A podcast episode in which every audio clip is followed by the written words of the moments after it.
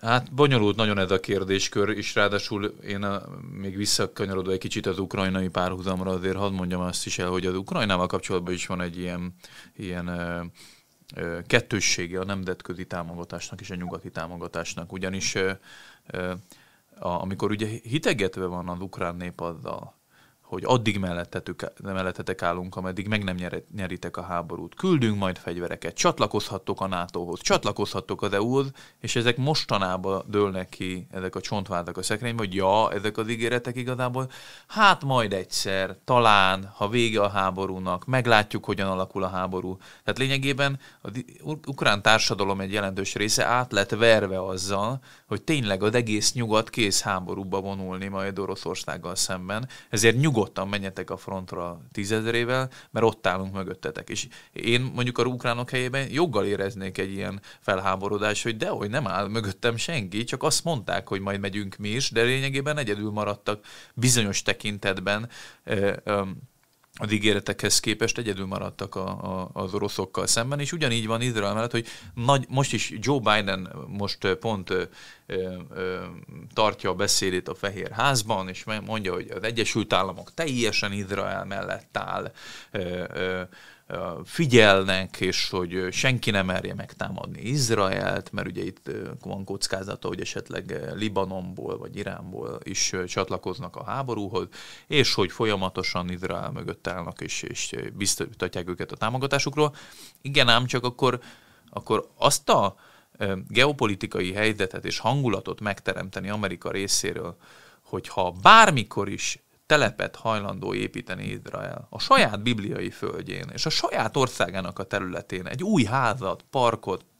lakóvezetet létrehozni, ahova beköltöznek eh, zsidó családok. Minden egyes esetben az Egyesült Államok elítően nyilatkozik, felszólítja Izrael kormányát, hogy ezt nem szabad, mert jó a státuszkó, jó van, stb. Sőt, szinte már hivatkoznak is arra, hogy hát ez így megszállt terület, azok igazából palesztin területek, tehát folyamatosan az sugalta egyébként a palesztinok irányába is, hogy Izrael jogtalanul épít az ő területükön otthonokat, a palesztinoknak egyszer majd lesz állama. Nem most, lehet, hogy öt év múlva, lehet, hogy tíz év múlva, de lesz majd államotok. Ha ezt folyamatosan így etetik, az egyik oldalt is, és a másik oldalt is, akkor szinte ők maguk kódolták bele ebbe az egész konfliktusba, hogy soha ne lehessen megbékélés, hanem folyamatosan fennmaradjon ez a konfliktus. Tehát az Egyesült Államoknak szerintem óriási felelőssége van az, abban, hogy nincs egyértelmű állásfoglalás, vagy ha vannak is ilyen hangzatos mondatok, amit most a Joe Biden amerikai elnök is a fejrádban elmond, a, mö- a mögött viszont egyáltalán nincsenek tettek, hanem folyamatosan inkább olyan ö, hátsó üzengetések vannak, ami sokkal inkább azt üzeni a környező országok számára, vagy akár a terroristák számára, vagy a belső ellenség számára, jelen esetben a terrorszervezetek számára, hogy lényegében nekik joguk van ahhoz, hogy, hogy ezeket a területeket visszafoglalják, mert hogy még nemzetközileg is van egy ilyen, ilyen lelkesedés, és joggal, joggal érezheti magát a palesztin szabadságharcos is elárulva, hogy, hogy amikor ő, fegyverrel elégtételt próbál venni az izraeli polgárokkal szemben, akkor meg miért miért e, szidalmazza őt a nemzetközi elit. De hát őket nem is érdekli, hogy mit mond a nemzetközi politika, ők mennek a saját fejük után, és teszem hozzá azt, hogy ezt az egész rendszert, ezt a csapdahelyzetet, amiben a palesztin nép benne van, ezt a nyugati közösség, a nemzetközi közösség finanszírozza és tartja fent hosszú időn keresztül. Az egyetlen paradigmaváltást ebbe az egészbe Donald Trump amerikai elnök hozta akkor, amikor az Ábrahám egyezményeken keresztül teljesen más alapokra helyezte megközelítést, és azt mondta, hogy a palesztinoknak az életszínvonalát egy dolog tudja felemelni, az, hogyha gazdaságilag jobb helyzetbe hozzuk őket és az arab államokat is. És mivel gazdasági alapokra helyezte a megbékélést, ezért ilyen szempontból rájöttek az arab államok, hogy ja, nem kell politikailag, meg ideológiailag gondolkodni, hanem pusztán üzleti alapon ö, békéljünk meg a, a, a, a zsidókkal. És, és járható út volt, és egy csomó ö, nép számára rájöttek, hogy nem az ősi ellenségeskedést kell csinálni, hanem egy ilyen pragmatikus alapon viszonyuljunk Izraelhez. És ebből táncolt vissza a Joe Bideni politika. És még ami ehhez nagyon, nagyon fontos, hogy valóban az, az a négy év, 2016 és 2020 között egy, egy felüdítő időszak volt a közel-keleten, mert valahogy egyrészt megállította annak a permanens háborúknak a korszakát, amit Amerika ott a térségben, hát 2003 után, de már az 1990-es beavatkozástól kezdve, öbölháborútól kezdve folyamatosan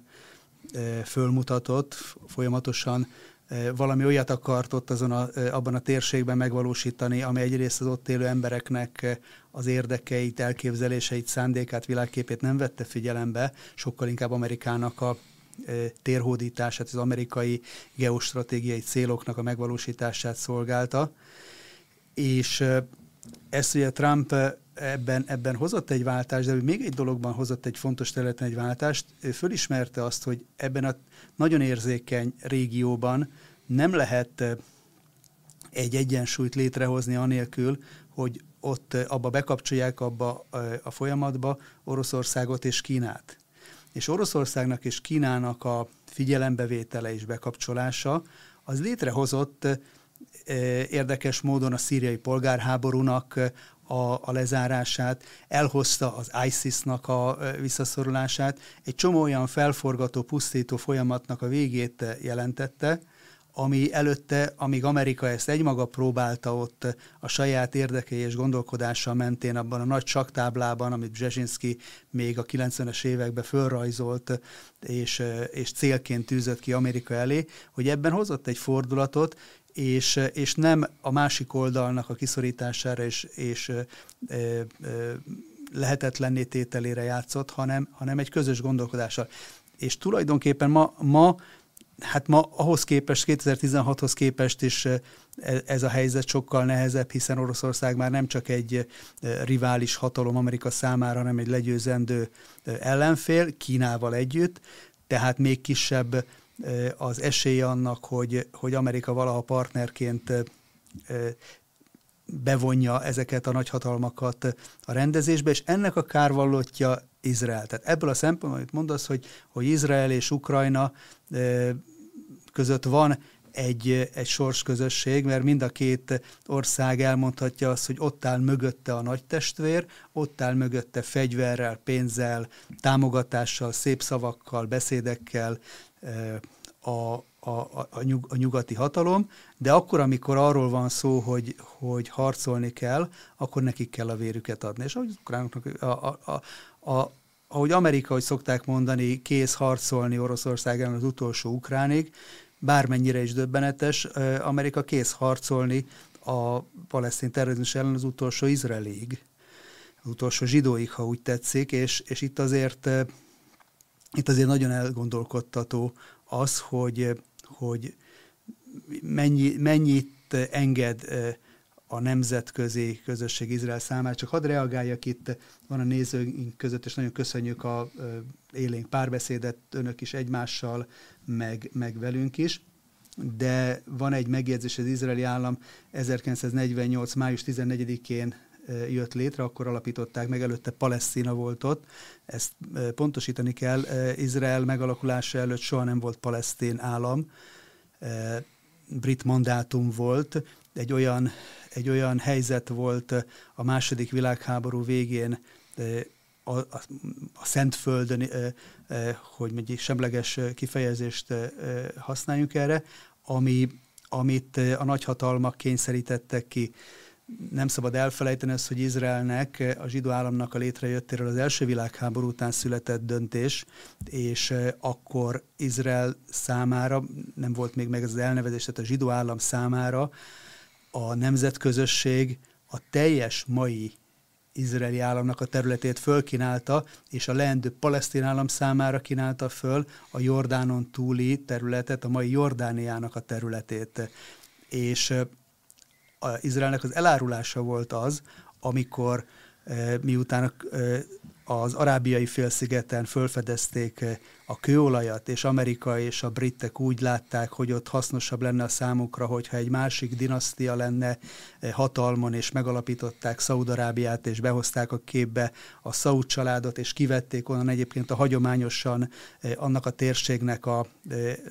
vezetőinek számító Hussein klánt, és az ő vigasztalásukra odatták nekik a Jordántól keletre fekvő területet Transjordánia néven, amit elvettek a palesztinoktól, úgymond, és rákényszerítették a leendő zsidó államot, hogy a saját területét ossza meg a Jordántól nyugatra. Tehát, ha úgy tetszik, akkor egyébként itt nekünk magyaroknak azt meg kell értenünk, hogy ha nekünk fáj az, hogy az első világháború után, és joggal fáj az, hogy Magyarországot megcsonkították, és a kétharmad részét elvették Trianonban, akkor a még meg nem született izraeli szá- állam számára és zsidó állam számára is már a második világháború előtt megvalósítottak a nagyhatalmak egy trianont, amikor a nekik juttatott területnek, a leendő államok területének a kétharmadát elvették.